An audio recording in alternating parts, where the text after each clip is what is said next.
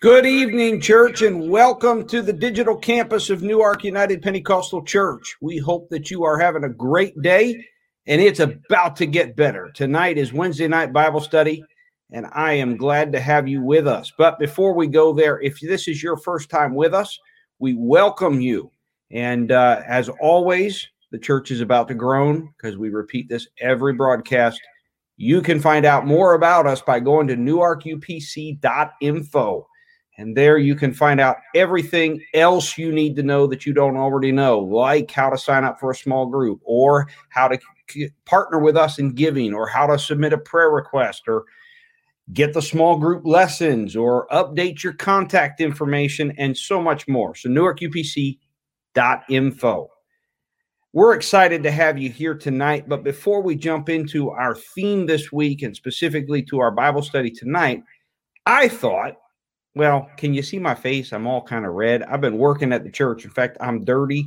I've been working all day, and I thought maybe you all would like to see how things are going in the renovations of our sanctuary.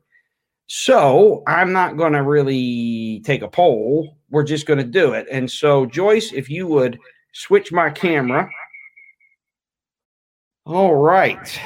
There we go. So we are back so we're very excited, and I hope hope church that you're excited as well to be with us and uh, be praying that everything will go smoothly. I don't think there's too much more that can go wrong, but oh, who knows with construction. So anyway, that's a little brief update.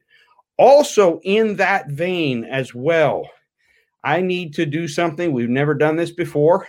It's not specifically provided for in our bylaws, nor is it specifically prohibited in our bylaws. So here we go. In the midst of COVID, we need to make an expenditure that is bigger than what I am comfortable doing and reporting to you later. Namely, we need to address our parking lot. And I will do I will give more details about that. I don't want to deal with that tonight, but specifically you're going to hear us begin to announce that there will be an online duly called business meeting to deal with one item and one item alone 2 weeks from tonight. So Wednesday, June 2nd we will not have a broadcast, but rather we will join our Zoom bridge. And if you are a member, we welcome you to come and to listen to what I am bringing you, the information, and then you will have the means through newarkupc.info, which will explain that night for you to cast your vote, yay or nay, for what I'm bringing to you. It is dealing with our parking lot, and uh, but we've got to have some measure in which you all can give a yay or a nay. So that is coming up. And in order to comply with our bylaws with regard to that aspect, we are going to announce it over the next two weeks in all of our broadcasts. So to our guests, forgive us that brief announcement. And we'll also hit you with text a couple of times. We'll hit you with a couple of emails. And then please understand that we will then meet Wednesday, June 2nd. So please mark your calendar. It will not be a long meeting but we will need you to be present if you are a member so that you can help us deal with something that has to be decided before we can actually come back into service and actually have a business meeting. So I'll explain more about that in two weeks, but that should be on your docket. All right. So with that out of the way, let me turn our attention to uh, our topic tonight and to our theme this week. So this this week we're looking at the biblical narrative, specifically as it relates to immigrants and foreigners and strangers in the Bible. And um, we, we, see something very clear in the Old Testament where God separates his people uh, from the nations that are around them. And yet, this very unique thing happens. While God says, Do have nothing to do with them, come out from among them, be separated from them. You're going to dress different, you're going to talk different, you're going to act different. He still puts in there an invitation to these immigrants, to these foreigners, to these strangers, that if they are willing to leave their nations, to leave their culture, basically to leave their ways that are idolatrous and to conform to and be transformed in a relationship with Yahweh, then he instructs his people, these very same people that he says have nothing to do with the nations around them. He says, But if the immigrant, the stranger, the foreigner will come and live according to my laws, among you, you are to open your arms to them. You are to receive them. You are to welcome them. And then he has this great little phrase that he says, he says, For you once were strangers, you once were immigrants, you once were foreigners in a land that was not your own. Of course, this is a reference to the land of Egypt. And so this principle of, of separation and yet welcoming the marginalized, welcoming the one who is not like you, welcoming the one who comes from a different background. As long as it's on God's terms, and that's key God's terms, not our terms, not their terms, God's terms. Then God says, not only are you to cease cutting yourself off from them, but you are to open your arms and to welcome them. And so this week we're looking at uh, this, and uh, Arash introduced this to us Sunday night. Uh, last night uh, we had Meg's uh, um, presentation as well. Uh, we've also last week heard from my father-in-law who talked some about the about a centurion. And so tonight we're going to look specifically at a centurion. It might have been, in fact, that centurion that my father-in-law spoke about, uh, Pastor Roy spoke about, that built that synagogue. Uh, biblical scholars like to theorize about that, but we're not for sure. It could have been a different centurion, but we're tonight going to talk about a centurion by the name of Cornelius. And uh, as we, as I like to joke, he was a he uh, was a part of the marching band because he was a part of the Italian band, but it's actually not true. The Italian band was his cohort, uh, which means he was either from Italy or he was simply tasked or assigned to the cohort that was from Italy. And so we're going to look at Cornelius. Now, I'm excited tonight because I have a partner tonight. Um, and I'm really glad this, given this day, I woke extremely early this morning. I have no idea why. My daughter is convinced that the reason I woke early this morning is because last night she went to bed at 9:45 and I began to yell through the upstairs, "No chickens in my house! No chickens in my house!" Well, she thought it was very funny today when she got up and Dad was out of the house before six o'clock. She uh, thinks the Lord perhaps smote me uh, but I don't know. I, I think that's a little superstitious, but C- Candace thinks that's that's what it is. But I've been up very early, been working at the church and getting a few projects done, and um, and so I'm glad to have a partner tonight because frankly, I don't know if I could teach the whole thing all by myself. So, unveil yourself, partner. Hello. All right, Sister Joyce is with us, and so I'm going to pop off for the time being and kind of switch roles and become tech and she's going to talk to us about and introduce us to the story of Cornelius. So take it away, Joyce. Okay. Thank you. So, again, good evening and uh, welcome to tonight's theme. So, I'm just going to reiterate it's uh, immigrants, foreigners, and strangers in the Bible. So, I'm going to jump right in and I'll be reading from the book of Acts, chapter 10, uh, beginning with verse 1. There was a man named Cornelius who lived in Caesarea captain of the Italian guard stationed there. He was a thoroughly good man. He had led everyone in his house to live worshipfully before God. He was always helping people in need and had the habit of prayer. One day, about three o'clock in the afternoon, he had a vision. An angel of God, as real as his next door neighbor, came in and said, Cornelius.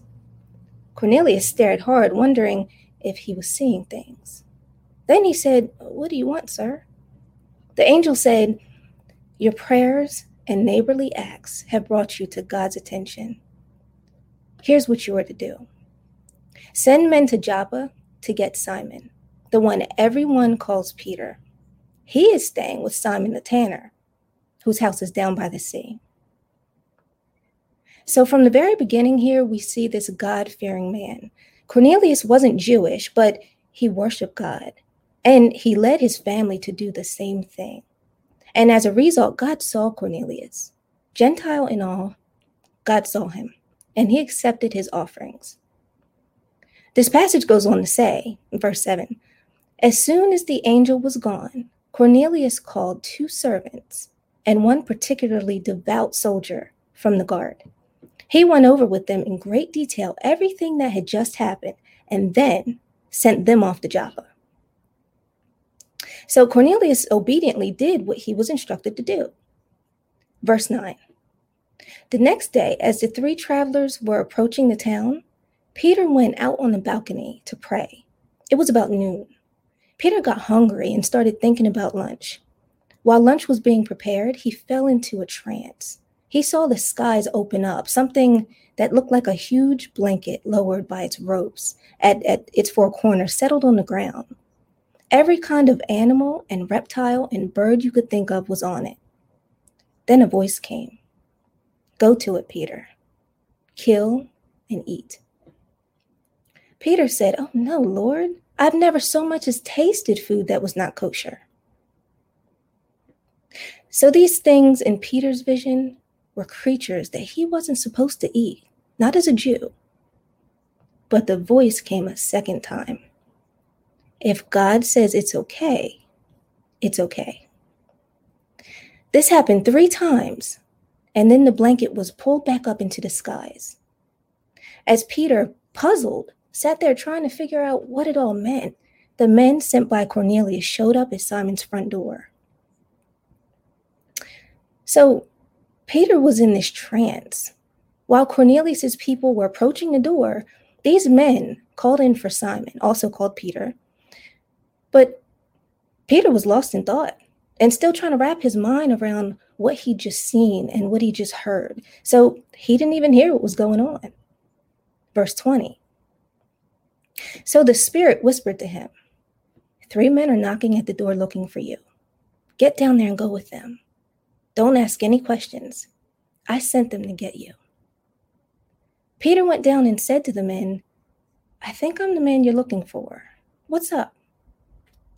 They said, Captain Cornelius, a God fearing man, well known for his fair play, ask any Jew in this part of the country, was commanded by a holy angel to get you and bring you to his house so he could hear what you had to say.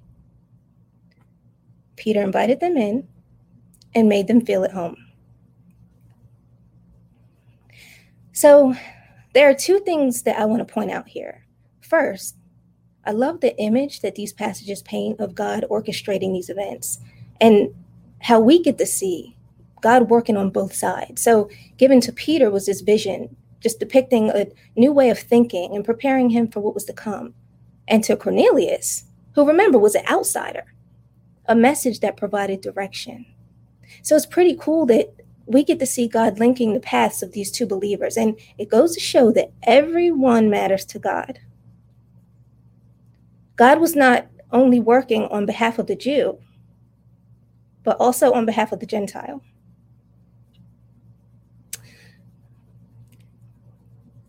Second, I wanted to draw your attention back to the line that said, Peter invited them in and made them feel at home.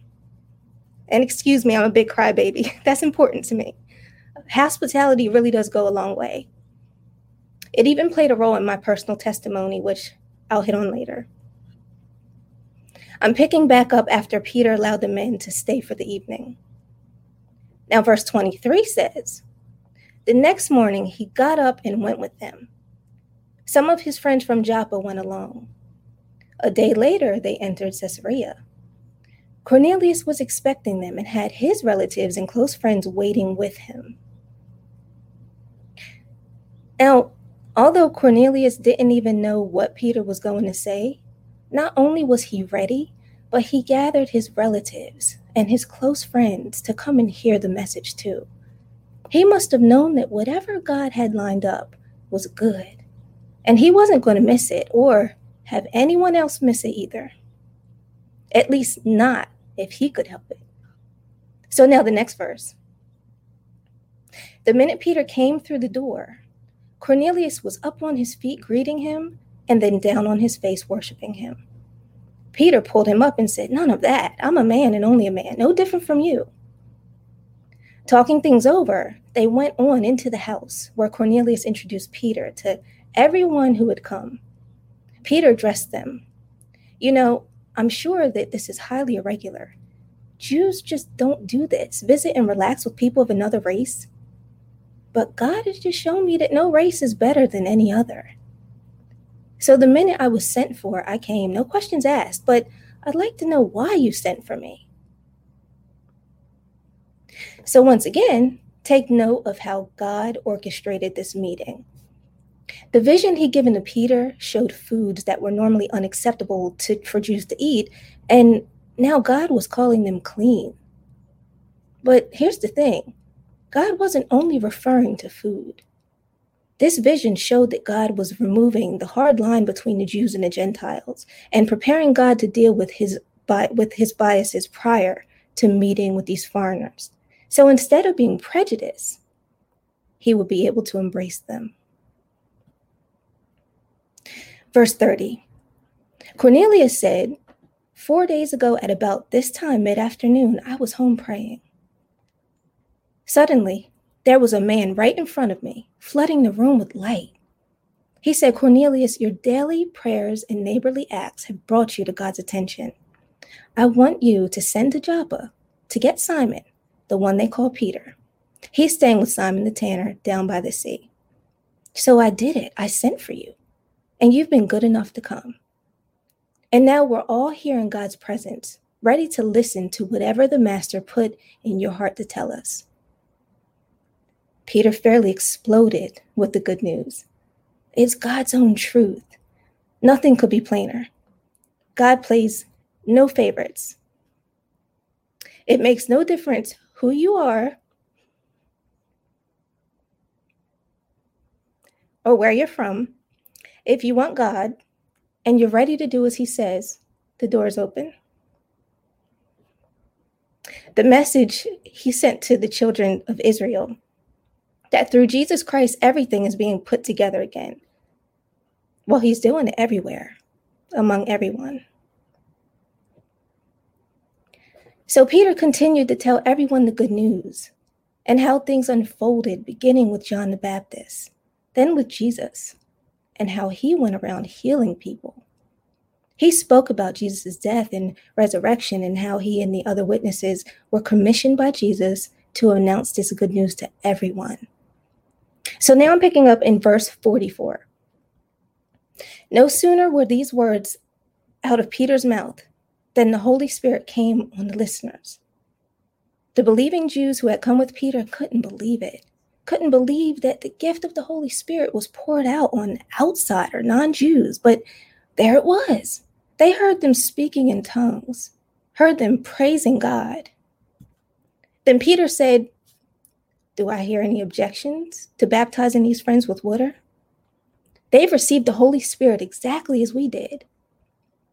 Hearing no objections, he ordered them to be baptized in the name of Jesus Christ. So look at that. Peter was excited to share the message. Cornelius and his people were ready to receive, and the Gentiles were filled with the Holy Spirit. It's great to see how God can use us if we, through obedience, just position ourselves to be used. Skipping to chapter 11, verse 1. Excuse me. The, the news traveled fast, and in no time, the leaders and friends back in Jerusalem heard about it, heard that the non Jewish, remember, outsiders, were now in. When Peter got back to Jerusalem, some of his old associates, concerned about circumcision, called him on the carpet. What do you think you're doing, rubbing shoulders with that crowd, eating what is prohibited, and ruining our good name? So Peter started from the beginning. He laid it out for them step by step. So Peter recapped the whole story for his Jewish leaders and friends in Jerusalem. Verse 15 says, So I started in talking before I'd spoken half a dozen sentences, the Holy Spirit fell on them just as he did on us for the first time. I remember Jesus' words John baptized with water. You will be baptized with the Holy Spirit. So I ask you, if God gave the exact gift to them as to us when we believed in the Master Jesus Christ, how could I object to God? Hearing it all laid out like that, they quieted down. And then, as it sank in, they started praising God. It's really happened. God has broken through to the other nations, opened them up for life, to life. And I'm sorry, just give me one moment.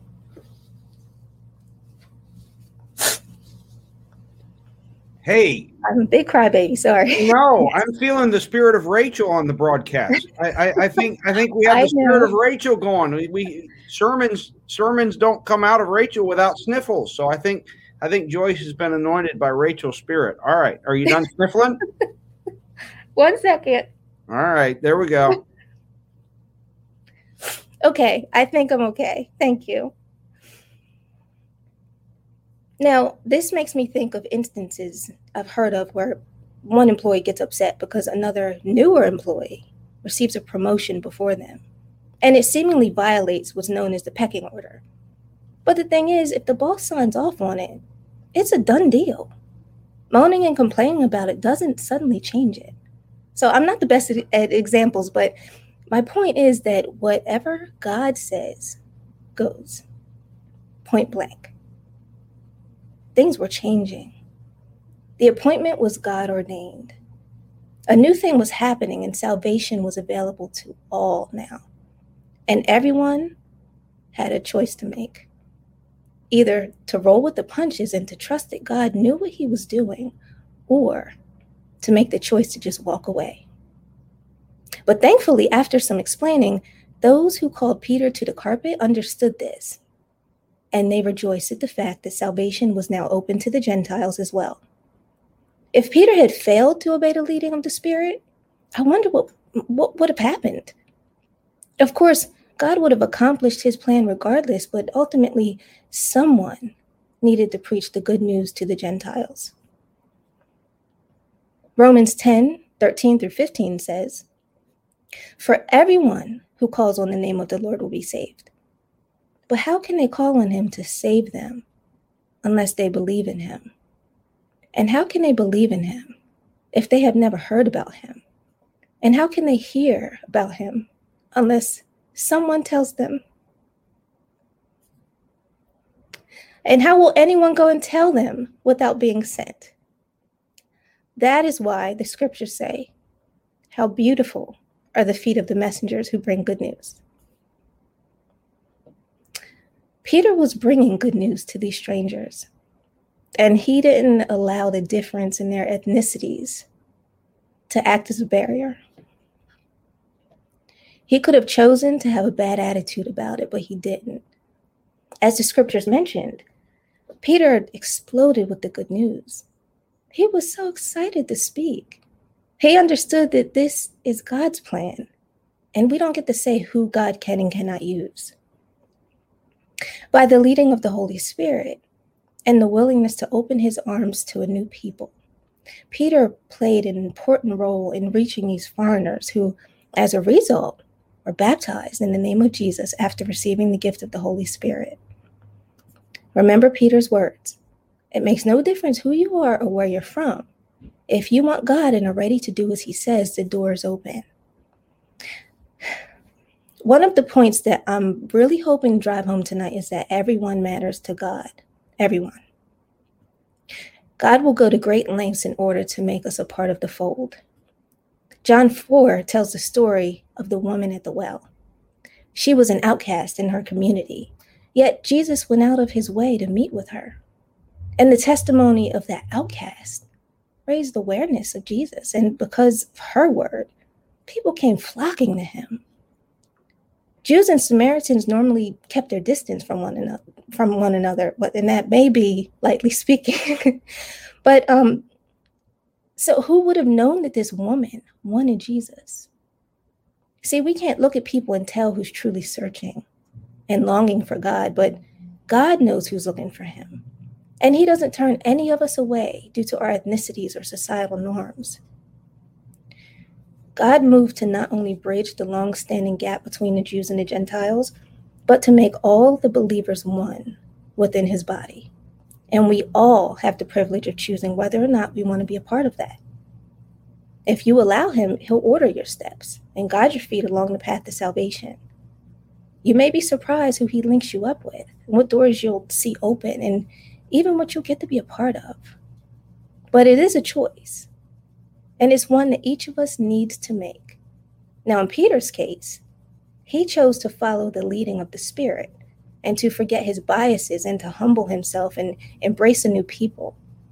And Cornelius was receptive. He did his part by reaching for God and walking in obedience and spreading the word to others. So, by faith, both men positioned themselves to be used by God. But what if Cornelius had disobeyed the instructions he'd been given? Not that God couldn't have accomplished his plan, of course, some other way, but he got to be a part of it, just like Peter. And think about those who were blessed because of his obedience. A new demographic was reached. I would have liked to have heard their stories. I'm sure they went on to spread the word to others, and I bet others were blessed. I remember first being filled with the Spirit and learning more about the Bible and not being able to shut up about it. And for those who would listen, they were blessed too. There's a flip side though. It's really hard to watch people struggle and to see everything that's going wrong in their life. And you know you have the answer to their problem Jesus, of course. But they won't listen.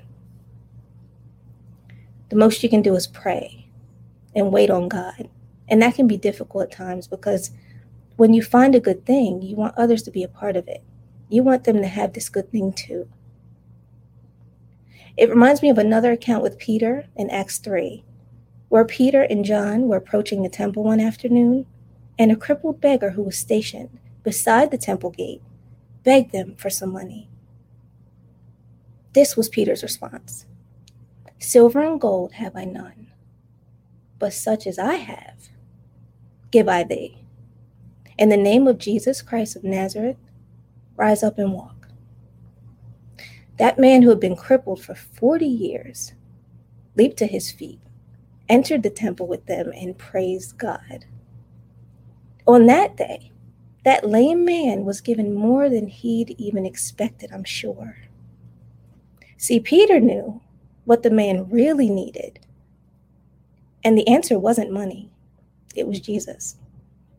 As a result, the, the lame man received healing, restoration, and he had a testimony. No longer stationed outside of the gate until others could come and carry him away, and no longer feeling excluded, as I'm sure he felt since he was disabled. He could now have a sense of feeling a part of this community. I think everyone wants to be a part of something. I also think we've all had a time or two where we felt like the outsider.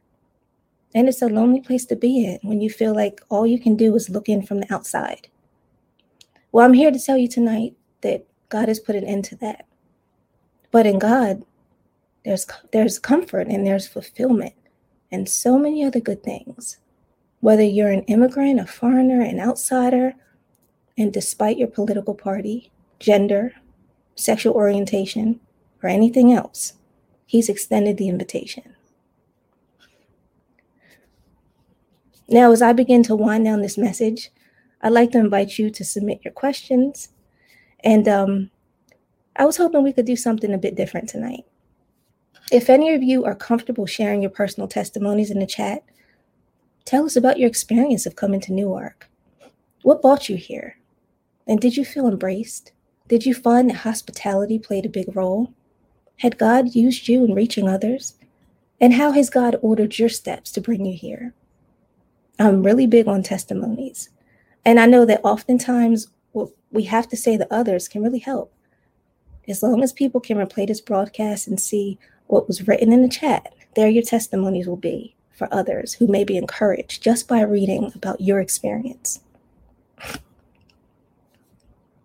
So I came back to Newark while I was in the midst of dealing with some overwhelming health issues. And if anyone is familiar with those, you probably know that your health situation can often impact your finances and your peace of mind. Although doctors couldn't fix me and medicines almost hurt more than they even helped, God did not disappoint. He knew that I was broken and overwhelmed. He knew I felt hopeless. He also knew that I felt like an outsider because everyone else besides me seemed to have it all together. But he also knew that I was reaching and I was looking for him for, the, for whatever answers I needed, whatever solutions I needed. So when I came to church, he met me there. I ended up gaining what I didn't ask for or even know I wanted, which was another family within the body of Christ. My family was embraced and ministered to, and I no longer viewed myself as the outsider. And by the way, I'd like to say thank you to my Newark family. Um, and I don't want to cry again. I'm sorry.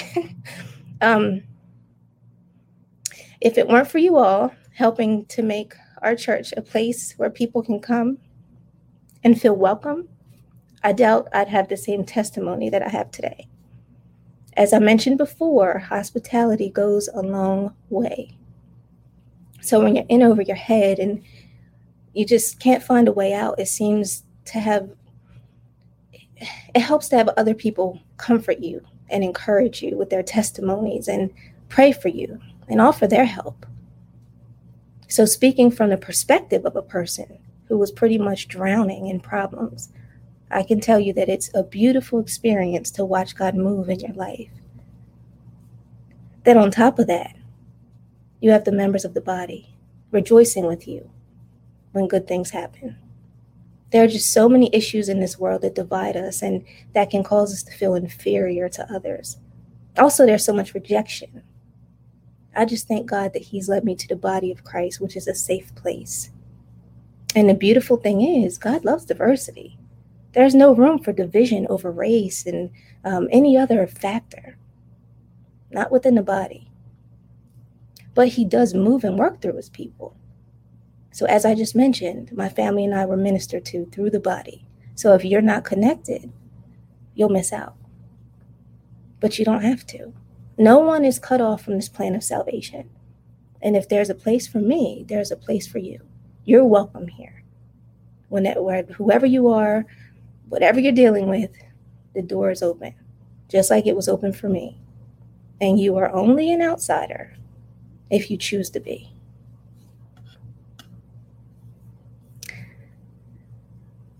So can I add you to the broadcast? Oh, I was getting ready to add myself to the broadcast.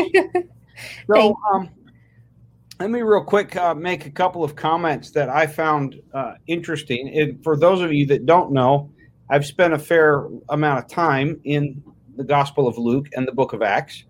Uh, in fact, my dissertation covered both of those two volumes of Luke's work.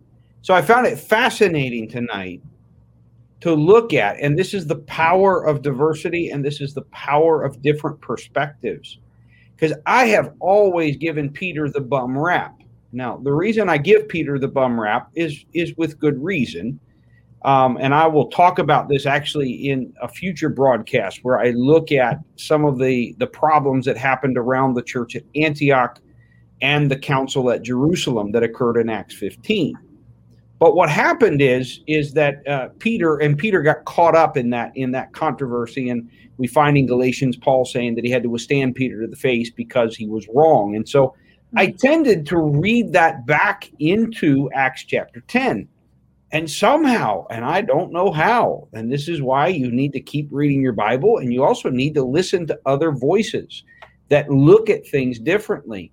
I don't know how I missed this very important point Peter invited those men into the house and they spent the night. Mm-hmm. Now, I memorized the book of Acts when I was a boy. In fact, it was the first book that I did Bible quizzing on. And, and, like I said, I, I wrote a dissertation that covered the Gospel of Luke and the book of Acts, but somehow I missed that. And that's important, Joyce, because later when he is struggling to say, you know, what am I doing here? And I'm not sure I'm supposed to be in your house um, that needs to be contextualized a little bit more than I have in the past to recognize that he'd already received the servants and the soldier and housed them. And the idea that any of them were Jewish is highly unlikely. Maybe the servants could have been Jewish, but highly unlikely. The trusted soldier was not a Jew, by definition, would not be a Jew. He would be a subordinate, probably, again, like I said at the outset, either from Italy or at least assigned to the Italian cohort. So that's fascinating to me. And it goes to the heart of this hospitality piece. Because here's the reality when Peter met those people, they were still outsiders that had not changed their behavior.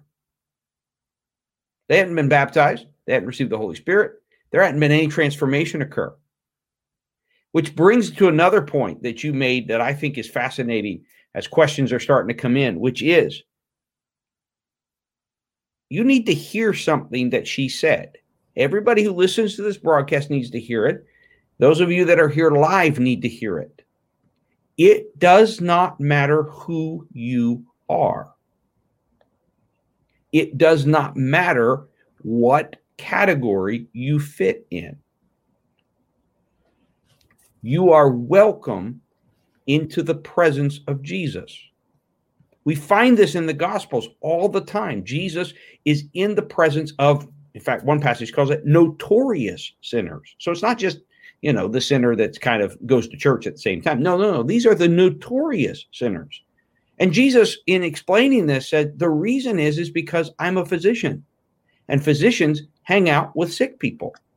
They don't hang out with well people. They hang out with sick people. So one of the things that I, I, I hope somebody's listening to this broadcast, and I got two audiences I want to make this point to before we turn to questions. Number one, if you're worried about sick people messing up the church, you don't understand the God that we serve. You don't understand his power. You don't understand that when he touches sickness, sickness goes. He doesn't become sick. When he touches issues of blood, he doesn't get unclean, they become clean. When he touches blinded eyes, he doesn't become blind, they see. When he touches the lame, he doesn't begin to stumble, the lame begin to walk. I don't care. And I heard Joyce say it, and I thought, I bet somebody's going to wonder what's going. No, it doesn't matter your gender. It doesn't matter your race or your nation of origin. It doesn't matter what your primary language is. It doesn't matter your level of education. It doesn't matter how much money you have or how little you have or how much you have lost. And it doesn't matter your sexual orientation. Now, there's my second point to the larger audience of Christians, you need to hear me very clearly. The Pharisees, who Jesus roundly excoriated over and over in the Gospels, would be the ones who would be saying, no homosexuals, no transgenders, no sexual dysphoria in our church. Not Jesus. The Pharisees would be the ones saying that. So you got a choice to make. Just because someone is welcomed doesn't mean that God is not going to change them, is not going to meet them and transform them. He met you, He transformed you, He changed you. So you should expect that He will do that for everyone. But how do they get there if you don't invite them in and let them spend the night? That's the reality. And I never saw that, Joyce.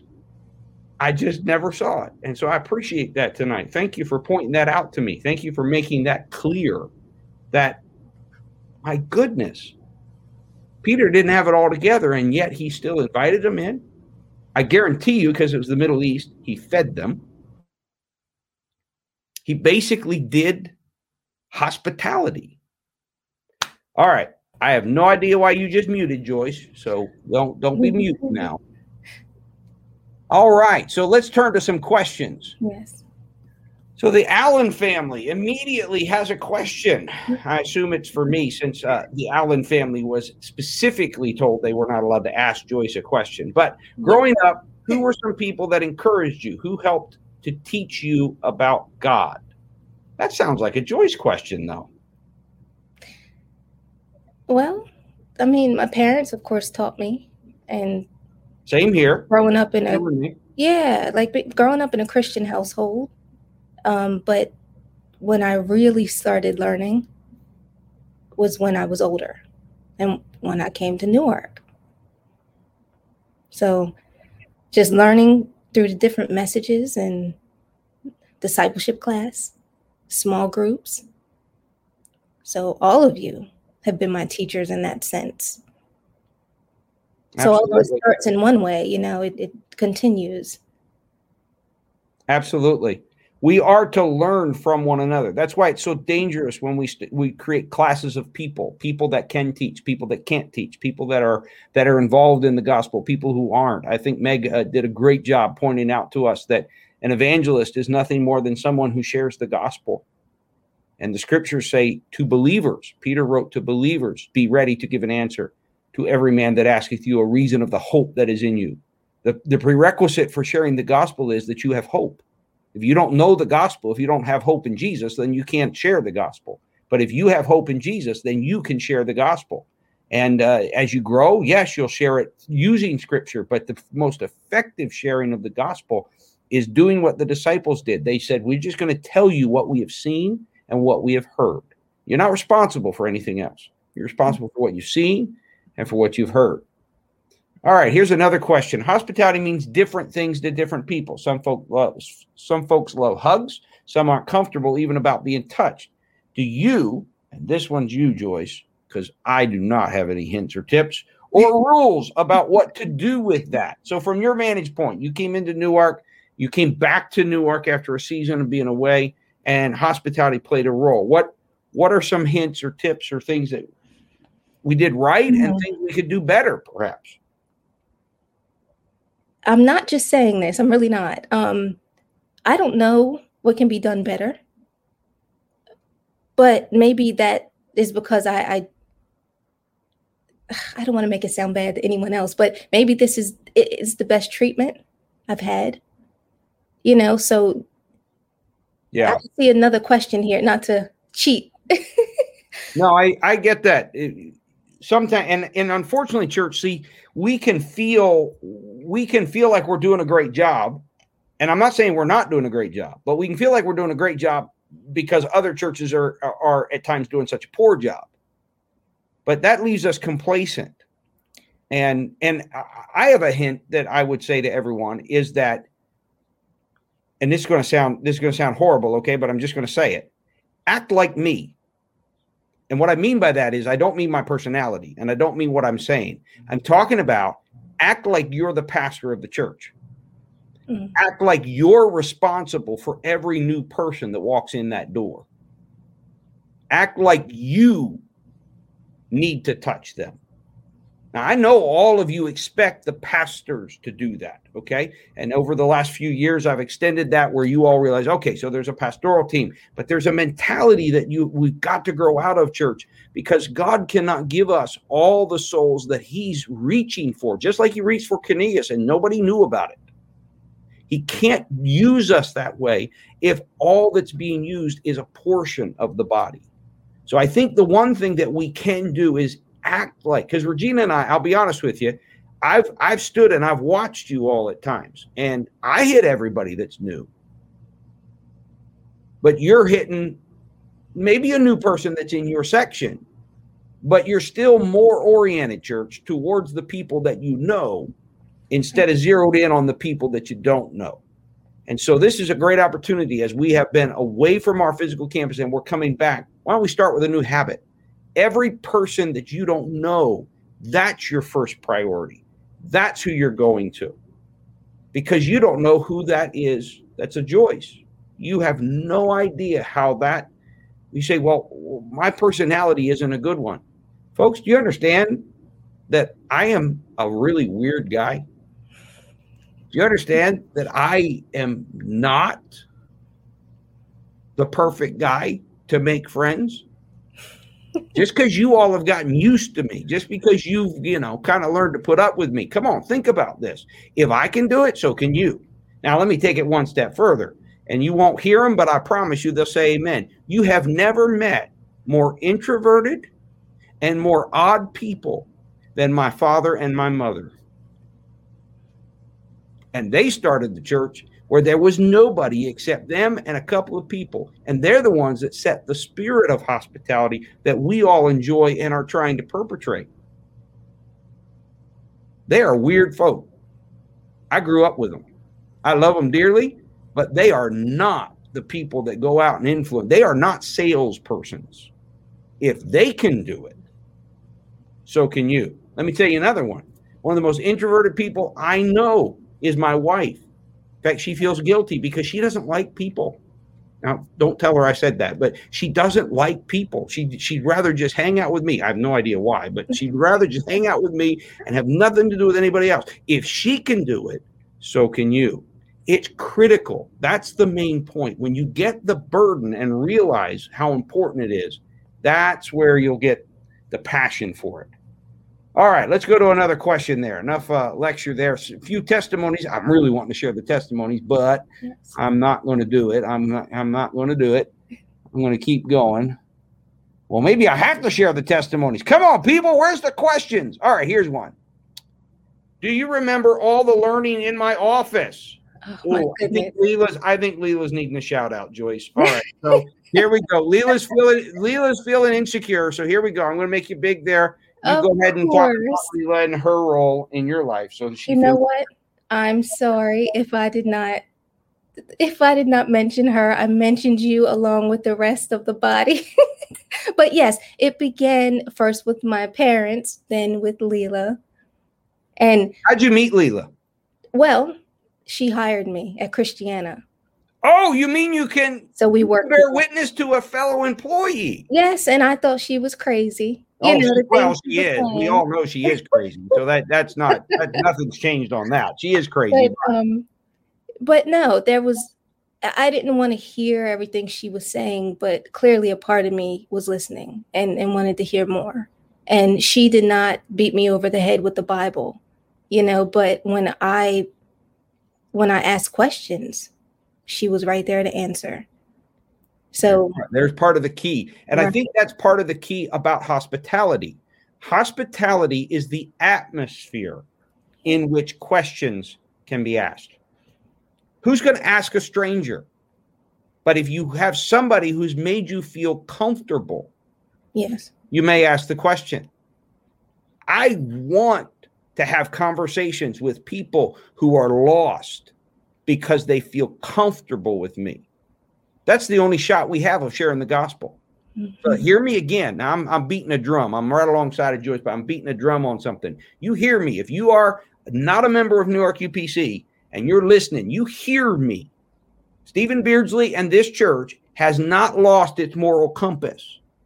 But I'm telling you, Jesus' plan was not for us to leave this world. He said, I leave my disciples in this world. And Father, protect them as they bear witness unto me. How am I going to bear witness to somebody who's confused about their sexuality? How am I going to bear witness to somebody who is is a criminal? How am I going to bear witness to somebody who's strung out on drugs if I cannot be in the same room with them? My righteousness does not need protection that way.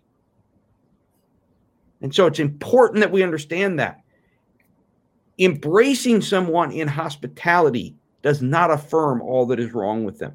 We find Jesus, another example. I love this one. He goes to the house of a publican to have dinner, and all these notorious sinners are there.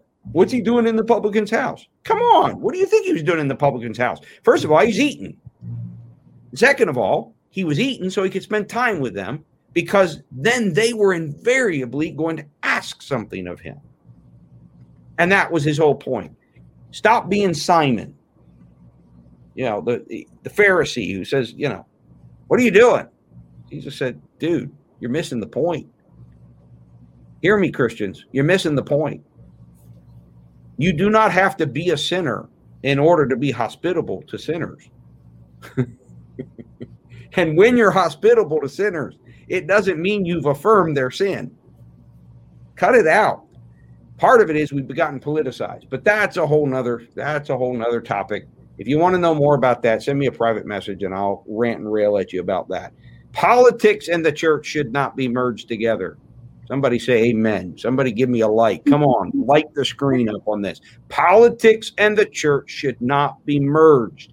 God does not need us to fight. If my kingdom were of this world, he told Pontius Pilate, then would my servants fight. But my kingdom is not of this world. I am not in a fight for a Democrat. I'm not in a fight for a Republican. I'm not in a fight for independence. I am a member of the kingdom of God. and the kingdom of God is on the march to reach the lost. They're going to be screwed up. They're going to be messed up. They're going to be strung out. They're going to be confused. They're going to be immoral. But I know Jesus. There's power in the gospel. It's as simple as that. Brother Marsh, that's awesome to see you, my friend, our missionary to oh lordy now i'm going to get myself into trouble i think it's japan oh jesus please tell me it's it's the military in japan that's what it is i just wanted to give a shout out to brother Marsh he gave me an amen. I don't know which part he said amen to so uh, everybody who wants to be mad at me he was just saying amen that jesus is the answer. The rest is mine. Don't get him in trouble. All right any other questions? Man he said amen twice. Brother Marsh you got to behave yourself. You're going to get yourself in trouble if you keep amen in me. All right. Joyce, I got one more question for you. Okay. What about when when was the turning point? So you knew God. You said you were raised by your parents knowing God, okay, in a form of godliness, knowing God as far as they had raised you. And we respect that. No one comes in and doesn't come from a journey. So we respect mm-hmm. that journey. God uses that journey. All right.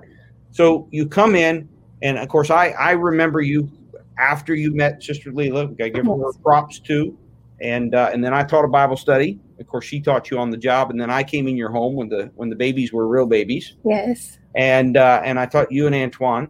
And, and, then there was a season where health and job and, and transportation, yes. all kinds of things got in the way. And then after that, you came back. Okay, you you, you came back what was the turning point? So there was hospitality that occurred. So that sets an atmosphere. Turning point. What what where where did it turn? Is there something we can learn from that moment? In other words, because sometimes we're impatient with our hospitality. We we want it to turn around immediately. Yeah.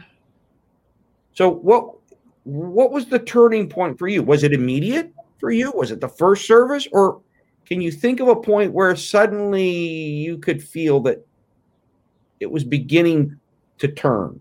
Well, that's when I think I do have to make another shout out to Leela because that was the hospitality right there. It started there, it didn't end there.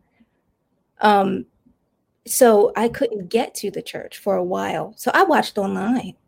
So it was building, you know. So when I came there and that, ladies and gentlemen, is why we have always, it's critical that we do and we continue to do what we're doing as far as our online presence. Okay. Not just your pastor is a techie. I am a techie. I like playing with techie stuff, but that is not the point. The yeah. point is, is we don't know who we're ministering to. Right. All right. So you're watching literally, online. There was a pull. There was literally a pull. Like, I have to get there. I don't want to just watch on. It was it came to a point where watching online was no longer good enough. Um, still I had to figure out transportation and all, mm-hmm. but there was a way. You know, and then yes, when I came to the church, then you know, you walk in and you feel like a mess. You feel like everyone else has it together, you know, and you don't. And but when you're met, and this this answers one of the questions I think I didn't get to fully finish, but when you you have a mindset, you know, oh, I'm gonna be judged or mm-hmm. um, you you don't feel like you're going to be received as well, you know, as you are, and then you're blown away by how accommodating everyone is and it open.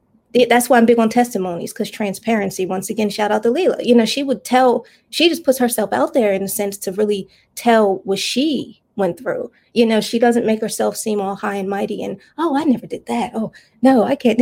I can't do this. No, she tells it like it is. You know, she tells her story. She has many of them, you know, but um, so that transparency, that care, that you know, when you need help with people, they're they're ready to step in. You know, people open their homes to you. So it there are many different ways to show hospitality. So does that answer your question? Absolutely. And that's a key okay. point is that all of us yes. have a part to play. Yeah. We don't have to be everything. Yeah, I uh, Leela Leela opens her home in a way that I don't open my home. Like she's crazy. I mean, she she'll bring strays into her home. She just uh, you know she just opens her home. God love Art. If she ever gets aggravated with Art, Art is just a, a prince of a man. To, I mean, I'd throw a fit if I had people in my home like that. But I don't have to be Leela. I can contribute my part, my piece. Part. But the key is, is that you've got to be aware. You've got to be focused. You've got to be willing to recognize that you are the body of Christ. And the same way that Christ reached the people who were unreachable, the immigrant, the foreigner, the people who were not in the mainstream, they weren't accepted. He now does that through us. And I'm prepared to say that if that is not a part of our life, if that is not a part of our of our uh, of our culture, something has gone terribly wrong. And uh, I, I'm fearful. I'm serious. I am fearful that the church writ large, if Jesus came back and he had to pick, now he wouldn't have to pick, but if he had to pick and say, okay, is the church like Jesus or is the church like the Pharisees? I'm terrified that his answer would be, y'all are like Pharisees. Because we are so terrified of being in contact with sinners. Yes. And we need to get over it because the power of Jesus within you. And I'm not talking about if you've got an alcohol problem, I'm not saying go hang out in the bar. I'm not telling you you can't have lines, but you're telling me that all your lines mean you have no contact with any sinner? You can't touch anyone? You got to be kidding me. There's some place you can contribute. There's some place that you can be a part of this. You are not supposed to just be about you getting to heaven. You're supposed to be about others going with you. And, uh, you know, I like to give Peter a hard time because um, he did. He struggled. He struggled with culture. But it is interesting. I really appreciate tonight that that point of at least initially there he he opened the home. He heard God in that message.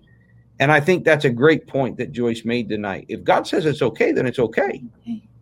Yes. Now, even if I'm not understanding why he says it's okay, and I'll be honest with yes. you, God instructs some things in His Word, and He instructs some things in His Spirit that I'm like, God, this is nuts. God says, Well, yeah, of course yeah. it's nuts. I'm not like you. Can I butt in for a second? Uh, you don't need to. In fact, why don't you uh, close us out with the final thing? Then I'll do the blurb at the end, and we'll be done. I think we're at 8:01. So give us the closing thought. Well, just like you were saying, um, it. I wanted you to say that. Um, gosh, hospitality is not just limited to location. Um, I kept putting, I kept thinking, you know, location, outsider, stranger, immigrant, but it's not limited to that. You can be that, it, it can be a mentality. I struggled with that for this message, even like you were saying, God, you're crazy. I've heard you say that before, you know, and I wondered, well, why would you use me to speak? This is actually my worst fear. Um, I don't want to speak in front of people. and I wondered, why would you use me or give me a message? But you can be an outsider in your mentality. You can be excluding yourself, you know, just like you can sit in a crowded room and still be lonely. So don't limit it to that to that location. You know if god is going to use you he can use you. Absolutely. Because the amount that's us and the amount that's him right. we've got disproportionate in our minds. We look right. at people and we go oh that's so much of them. No you don't understand how very little is us and how very much is god exactly so are you available that's really the only question are you willing to be available are you willing to go past your fears? Are you willing to let God do what he's doing with everybody else and you just don't realize it? Well, tonight's been awesome, folks. It's 803. Mm-hmm. We do not want to go too long. Sister Joyce was worried she wouldn't have enough content. And I don't think that's what happened tonight. Amazing, amazing, amazing. Anyway, that's me. I better get off before I get get her mad at me. Anyway, it was a great time tonight. Thank you, Joyce, for being with me. Thank you. And uh, folks, I hope that you enjoyed the message tonight. I hope that you enjoyed our discussion as well. And uh, share your testimonies. Like if you didn't get it into the comments, share them on your on your Facebook. Use social media for some good stuff. All right? mm-hmm. and uh, we're trying to do that as well. And uh, so if you like YouTube, check us out there. If you like Facebook, like our page there. Share our stuff, folks. Arash says that all the time, but please share our stuff as well. Help us uh, reach folks. And again, don't forget about newarkupc.info and uh, you can uh, find out all kinds of information. Of course, we broadcast Tuesday through Sunday, 7 o'clock. And everybody that's a member, don't forget, two weeks from tonight, we will not broadcast, but instead we'll be on our Zoom bridge and we will handle some business. And so I need you to plan on being there. All right. That's it. So from Joyce and myself, we wish you an excellent night. God bless you all. And we will see you tomorrow night at 7 p.m. Good night, everyone.